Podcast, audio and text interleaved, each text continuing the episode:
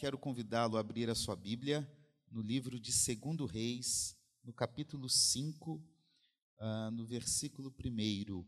Nós vamos ler do 1 até o 3. Muito obrigado aqui pela água. 2 Reis, capítulo 5, versículo 1.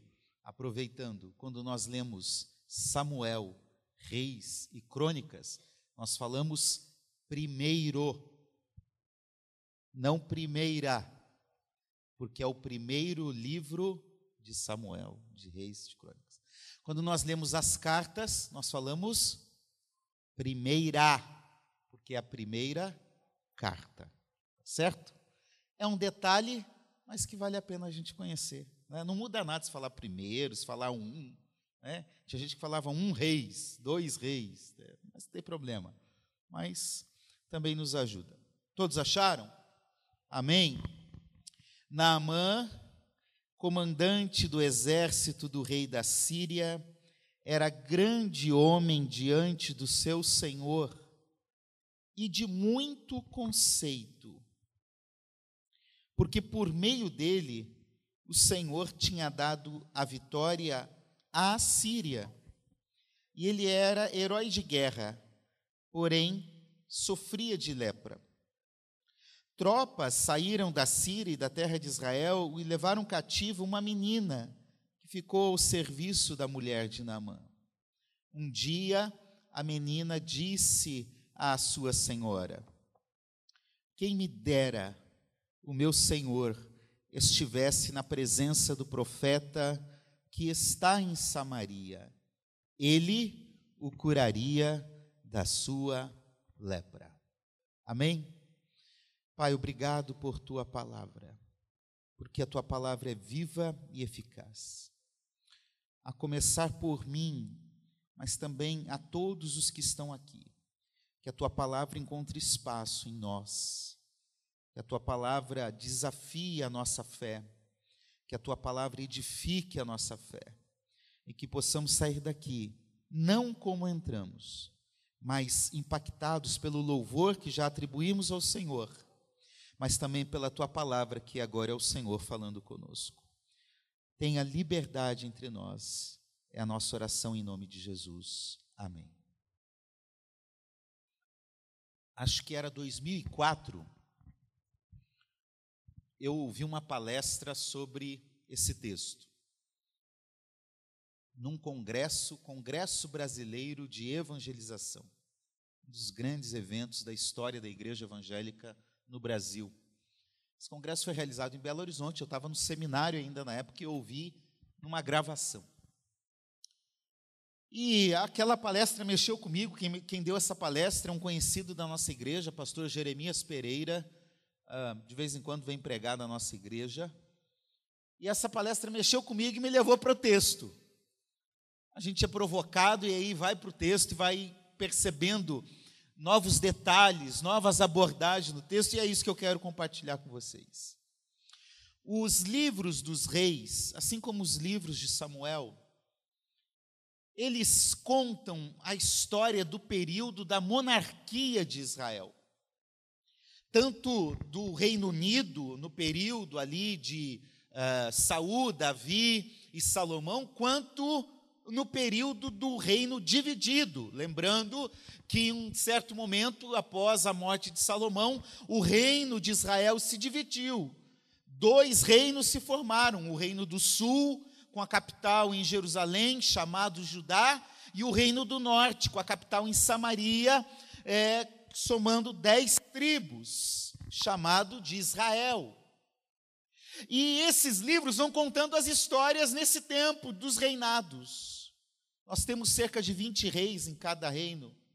No reino do norte, todos os reis fizeram o que era mal perante o Senhor. No reino do sul, apenas 7 reis fizeram o que era agradável aos olhos do Senhor. E por isso, esses livros, eles vão relatando guerra. Pastor, por que Deus permite guerra no mundo? Porque a guerra é fruto da maldade humana. É uma escolha do ser humano, É uma escolha do ser humano que caiu em pecado e o orgulho tomou conta no seu coração e faz com que ele, então, crie guerras, batalhas contra o seu próximo. Em muitas dessas situações, quando o povo de Deus, o povo de Israel, de Judá, era humilhado, menosprezado, Deus permitia que a vitória fosse dada a Israel. E Deus intervia, e por isso um dos nomes do Senhor é o Senhor dos Exércitos. Às vezes, com um pequeno exército, eles ganhavam uma grande batalha. E aqui nós temos exatamente um relato dentro de um contexto que vem sendo desenvolvido desde lá do capítulo 3, falando do reinado de Jorão, e entra aqui no capítulo 5, já num contexto que me faz entender que há um pós-guerra. Uma guerra entre duas nações havia acontecido, entre Israel e entre a Síria. E o contexto dá a entender que quem venceu essa batalha, essa guerra, foi a Síria e não Israel. Como era comum naquele tempo, Síria entrou, derrotou Israel e levou prisioneiros de guerra. Normalmente o país que vencia, a nação vencedora, ficava com os despojos, com os guerreiros e com alguns escravos. E a Síria levou alguns escravos para o seu país, alguns de Israel, alguns prisioneiros de guerra. E uma prisioneira é uma menina, uma jovem, não sei qual a idade dela, o texto só diz que era uma menina. Essa menina está na casa do maior comandante do exército daquela época, o comandante que levou a Síria a vencer aquela batalha. E lá, eu não sei, eu imagino, é mera especulação, ela como escrava está trabalhando na casa de Naamã, e ela vai vendo a situação, e ela vê de repente Naamã reclamando, porque Naamã tinha uma doença, uma lepra, uma ranceníase, uma doença incurável, uma doença até hoje difícil de tratamento, totalmente complicada para esse contexto, a ponto de, no próprio povo de Deus, algumas regras eram estabelecidas para quem tinha lepra. Ele não podia viver em sociedade, ele tinha que viver isolado. Se ele estivesse caminhando, encontrasse alguém na rua, ele tinha que começar a gritar e bater, leproso, leproso, para que o outro se afastasse. Tal era a seriedade. Eu não sei se lavando a roupa de Naamã, se convivendo no dia a dia dentro da casa, mas Naamã está leproso e essa menininha de Israel, ela percebe. Eu não sei se ela ouviu um lamento, eu não sei o que aconteceu, mas chega um momento em que essa menina diz o seguinte: se o meu Senhor estivesse lá em Samaria, capital do Reino do Norte, em Israel, há um profeta lá, e esse profeta o curaria da sua lepra. Normalmente a gente prega nesse texto para falar da cura, para falar da incredulidade, para falar do milagre, para falar do mergulho, mas a gente esquece às vezes os personagens principais.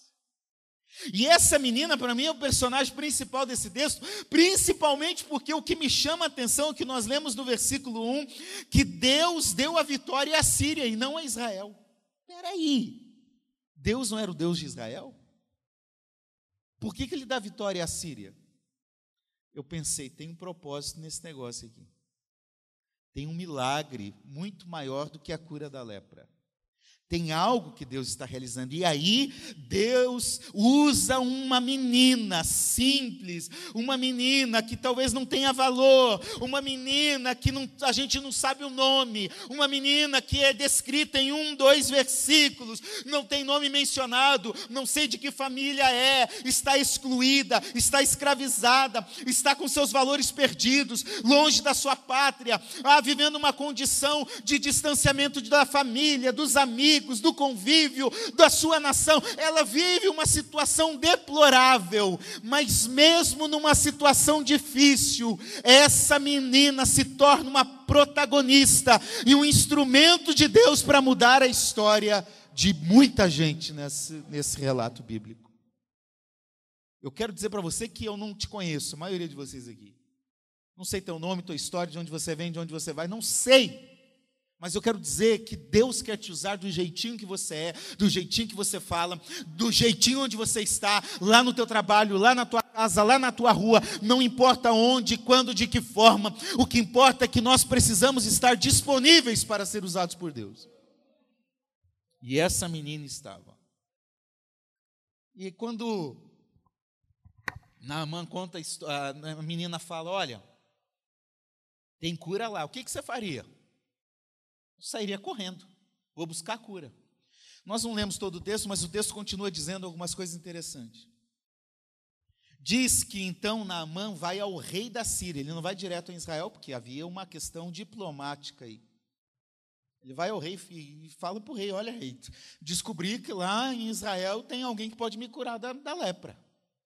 O rei escreve uma carta, não para o profeta, mas escreve uma carta para o rei de Israel, diplomacia.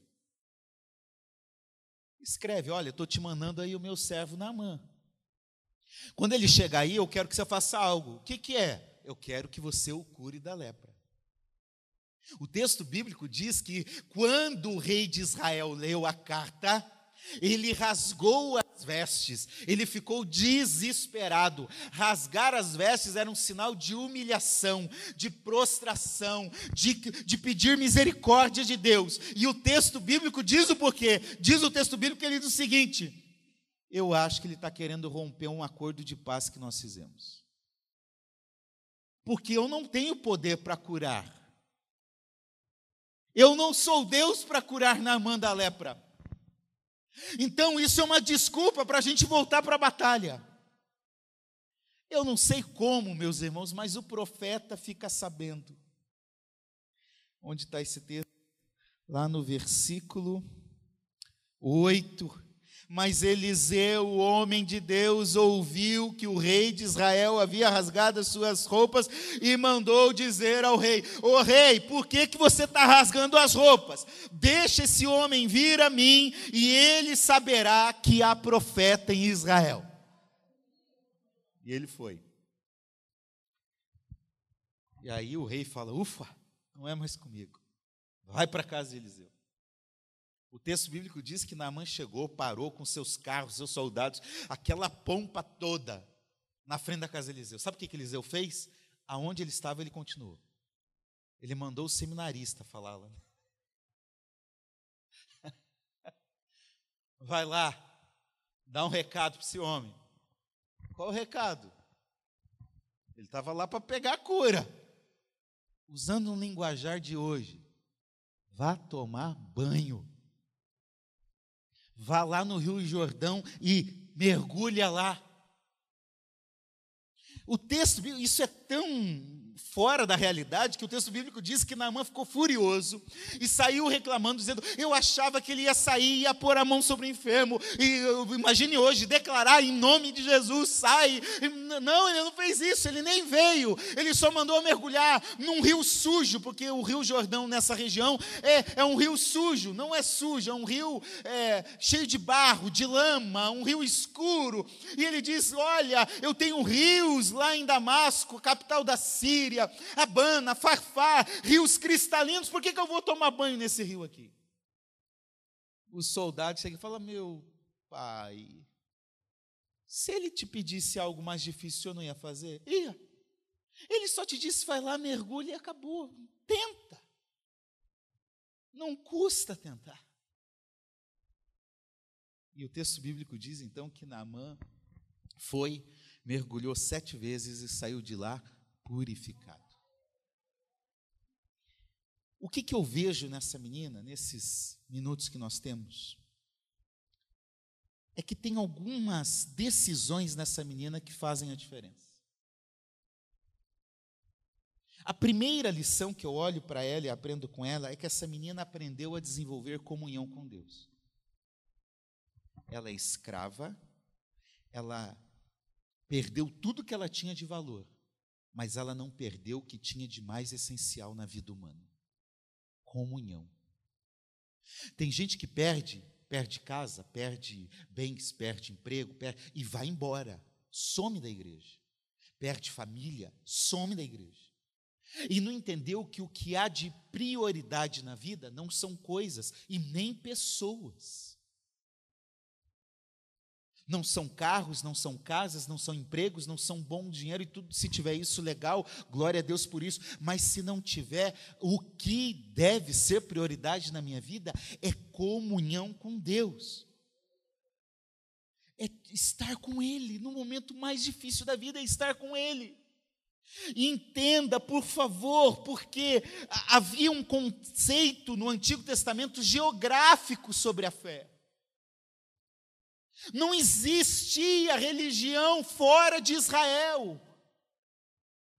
Era ou no templo em Jerusalém, no monte, ou no monte Gerizim para os samaritanos, que depois lá a mulher samaritana vai dizer, era dentro de Israel. Não se adora a Deus fora de Israel, não tem culto fora de Israel, é em Israel, é o Deus de Israel. Então essa menina, ela muito antes de qualquer ideia do Novo Testamento que vai dizer, não é o reino de Israel, é o reino de Deus espalhado em qualquer lugar, ela já tem essa revelação muito antes, porque mesmo escrava, prisioneira, longe de casa, longe do lugar sagrado, ela tem comunhão, ela tem relacionamento, ela anda com Deus, a ponto dela lembrar assim, eu sei que tem um profeta usado por Deus que pode curar. Nós precisamos aprender isso, a ter comunhão com Deus fora da igreja, porque aqui é gostoso, ouvir esse louvor dessa igreja aqui é maravilhoso, viu, Estevão, viu, gente? Vocês arrebentam, é bom chegar com jeito de crente, com cara de crente. Antigamente a gente colocava a Bíblia debaixo do braço e ia para a igreja, hoje não se faz mais isso, mas ia, né? Deus te abençoe. Quando a gente usava a gravata também, jeito de crente, e parece que é só na igreja que a gente tem esse momento. A gente tem que estar na igreja para sentir a presença de Deus, a gente tem que estar na igreja para orar, a gente tem que estar na igreja para cantar, e esquece que comunhão com Deus é segunda de manhã, é terça de manhã, é sexta à tarde, é sábado à noite, é assistindo um jogo, não do Flamengo, porque ali não dá para ter comunhão, mas é assistindo um jogo, é no lazer, é no passeio, é na rua, é no trânsito, é no momento bom, é no momento ruim. Comunhão com Deus é 24 horas por dia, todos os dias da semana.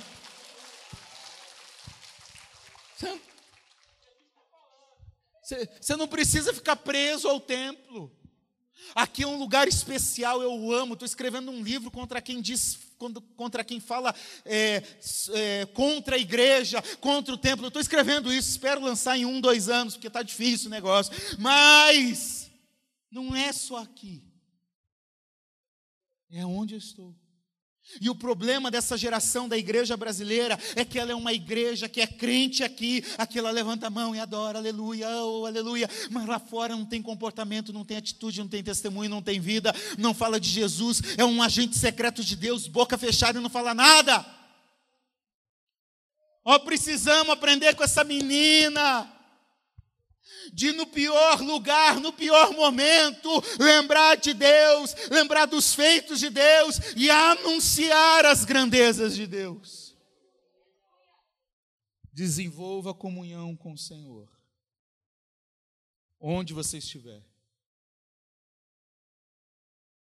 Segundo lugar, essa menina tem uma confiança que Deus opera maravilhas fora do comum. Imagine a possibilidade de Deus não curar o Naamã. O que aconteceu com essa menina? Obrigado. Eu fico pensando, essa menina é doida. Eu fico pensando se no lugar dela eu faria o que ela fez. Com toda certeza e convicção. Sabe por quê? Porque nós estamos vivendo uma geração, permita-me usar essa palavra porque eu me coloco junto, de bananas. A gente acredita que Jesus batiza no Espírito, mas nem tanto assim. A gente acredita que Jesus liberta o drogado, mas nem tanto assim. A gente acredita que Jesus cura, mas nem tanto assim. Nós estamos vivendo um ceticismo religioso. Parece que nós não acreditamos mais que Jesus cura, que Jesus liberta, que Jesus transforma, que Jesus entra e muda uma história, que Jesus muda uma situação. Nós precisamos resgatar uma fé viva. Por favor, não estou dizendo para você não ir ao médico, não estou dizendo para você não tomar remédio, faça o que lhe cabe, mas antes de buscar qualquer recurso humano, busque o recurso divino para a sua vida e para a sua história. Eu tenho 41 anos, quando eu tinha lá meus 6, 7, 8 anos, 9 anos, eu morava num bairro que tinha uma farmácia que abria às 8 da manhã, fechava às 5 da tarde, sábado até meio-dia, e fechava. Não comprou remédio nesse dia, não tem mais. Hoje você tem remédio de madrugada, qualquer lugar que você vai. Está fácil. Não ora mais. É isso, pastor Saulo, nós não oramos mais, está doente, procura o remédio. Eu lembro com saudade da época que está doente, vem cá, vamos orar primeiro, vem cá, vamos ungir com óleo primeiro, vamos buscar Deus primeiro, e depois a gente faz o que precisa, vai para o médico, busca o que for, mas primeiro é aquele que é o autor da vida. Eu quero te desafiar a ser como essa menina hoje, a ter fé. A Bíblia não diz que ninguém tinha sido curado de lepra até esse momento. Ninguém. Não é uma dorzinha de cabeça. É lepra. Mas pela fé ele diz, olha, se ele estiver lá em Samaria, na frente do profeta, ele o será curado da sua lepra. Eu quero te desafiar a colocar sua fé em ação. Sua fé não pode ser só teoria. Sua fé tem que ser viva, tem que ser real. Meus irmãos, quando eu tinha 6 para 7 anos, eu quebrei o braço pela primeira vez num velório de um irmão da igreja, de um diácono. Estava no velório, eu saí lá fora, corri, caí e quebrei o braço. Com 8 anos eu quebrei o braço de novo. Com 3 anos eu quebrei o braço de novo. Com 7, com 8, com 9, com 10 anos eu quebrei o braço pela 4ª vez. Bem sossegadinho. Quebrei o braço pulando o muro, correndo em velório, correndo em frente de casa e andando de bicicleta. E eu era, vamos ver quem lembra, eu era magro que dava dó. Meu paletó listrado. Eu era magro. Até casar. Depois que eu casei, eu engordei. Minha camisa, no dia do meu noivado, dá volta aqui. Eu tinha 72, 74 quilos quando eu casei. Estou com 105, engordei mesmo. E, além disso, meu osso era fraco demais, ele não calcificava. Então, com 10 anos, o médico falou para minha mãe que eu estava com gesso, fiz cirurgia, coloquei platina, tenho marcas aqui, não sei se vocês conseguem ver, mas tenho marcas aqui, ó. Fiquei um tempo com gesso, com cirurgia, sofri, chorava e dor, e o médico falando, olha, o osso não está colando, eu acho que nós vamos ter que amputar o braço do seu filho. E minha mãe, lógico, como mãe, ficou preocupada, meu Deus do céu. E ela me chamou, filho, faça, ela usa esse termo, faça um voto com Deus. Busca a cura. Eu tinha 10 anos de idade. Eu lembro que eu fui na igreja e o pastor orou por mim, um pastor que eu passei a frequentar a igreja dele durante um tempo. E esse pastor veio e orou, e eu fiz ali um compromisso com Deus, que se eu continuasse com o meu braço, eu ia aprender a tocar algum instrumento para louvar a Deus para sempre. mas busquei a cura, e é claro, eu estou aqui hoje porque eu sou milagre de Deus também, meu braço está aqui porque o Senhor me curou. Eu quero dizer para você que Deus continua sendo o mesmo ontem, hoje e eternamente, e nós precisamos colocar a nossa vida numa fé ativa, numa fé que vive milagre, que vive transformação. E se Jesus não curar? Tem doença que Ele não me curou. É Ele que decide. Mas isso não me faz deixar de crer, não me faz deixar de orar, porque no momento que Ele quiser, Ele vai curar, ou se Ele não quiser, eu morro dessa forma, mas o que importa é que eu esteja em comunhão e com a fé viva nele. Com a fé viva nele. Terceiro lugar, oração. 40. Essa menininha tem empatia, tem amor. Porque se fosse eu,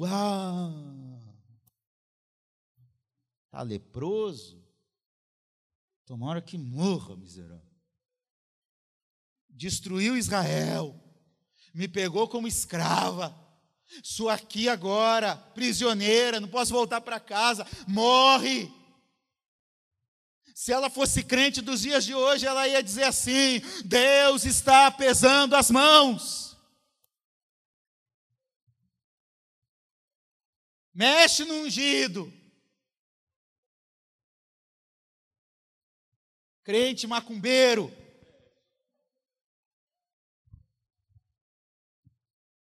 Sabe o que essa menina faz? Ela ama o inimigo. Jesus vai dizer bem depois, em Mateus 5,44, aqui era a lei, era o seguinte, era olho por olho, dente por dente, vida por vida. Essa menina não. Ela se preocupa com o seu malfeitor. Ela tem todos os motivos do mundo para não gostar de Naamã, e se ela não gostasse de Naamã, a gente ia falar, tá bom, tá certo, eu entendo. Mas ela tem compaixão. E não uma compaixão. Ah, que dó. Ah, que dó. Não. É uma compaixão que leva à ação.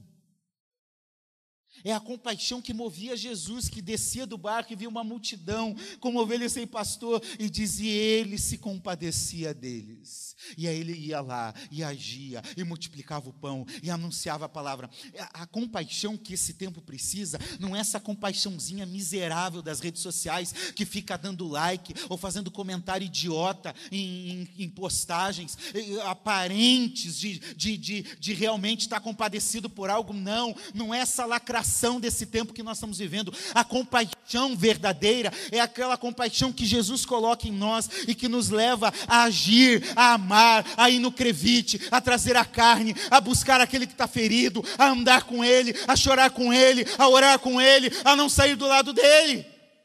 Não precisa nem de holofote, precisa só estar do lado, precisa só estar junto. Essa menina amou o seu inimigo. Como João vai dizer depois nas suas cartas, como eu posso dizer que amo a Deus se eu não amo o próximo? Porque quem não ama o próximo está em trevas. Gente, isso é muito sério. Eu sei que é difícil amar flamenguista.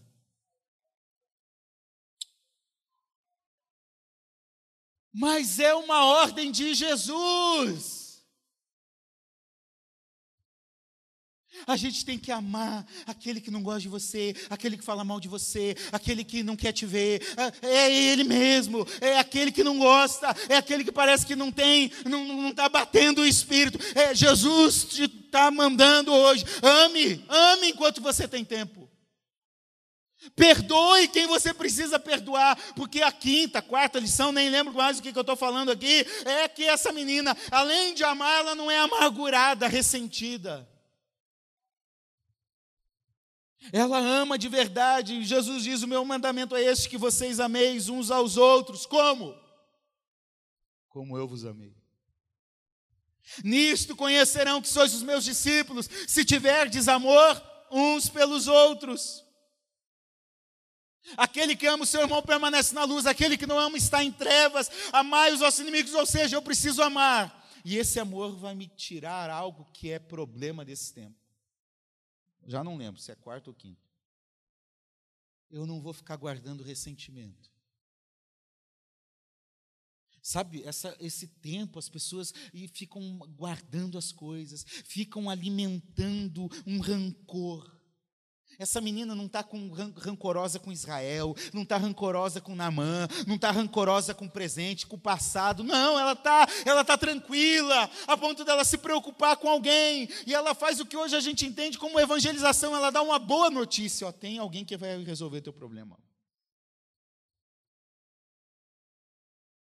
Hoje as pessoas vivem uma alimentação ao sofrimento.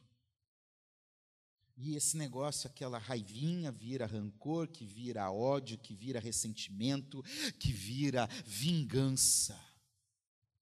Ah, mas eu posso deixar. Ele está pensando o quê? Da próxima vez ele vai...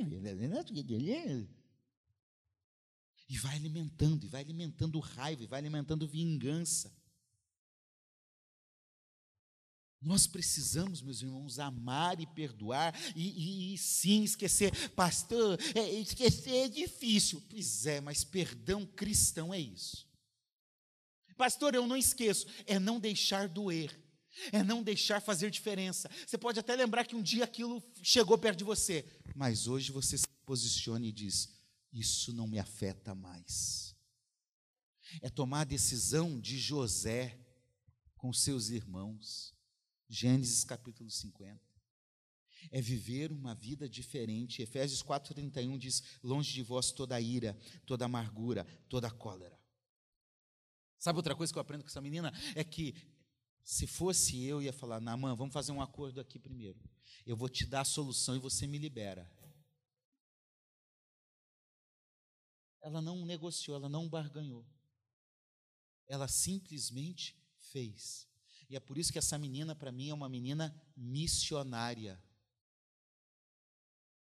Ela causa um impacto. A palavra dela causou um impacto religioso. O Naamã se prostrava a Rimon. Lá no final ele vai dizer, agora eu sei que só existe um Deus em Israel.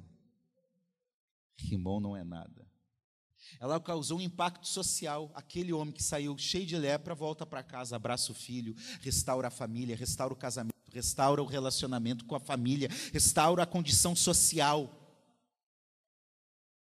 restaura a própria fé na Síria, porque Naamã vai dizer, olha, permita-me levar 2 carguinhas de terra, porque eu vou montar um altar lá na Síria, para o Deus de Israel. Olha que impacto. Isso é um impacto missionário. Há um impacto financeiro. Naamã leva um monte de presente, ainda que ele não aceite, o seminarista vai lá e pega tudo, depois sofre, mas...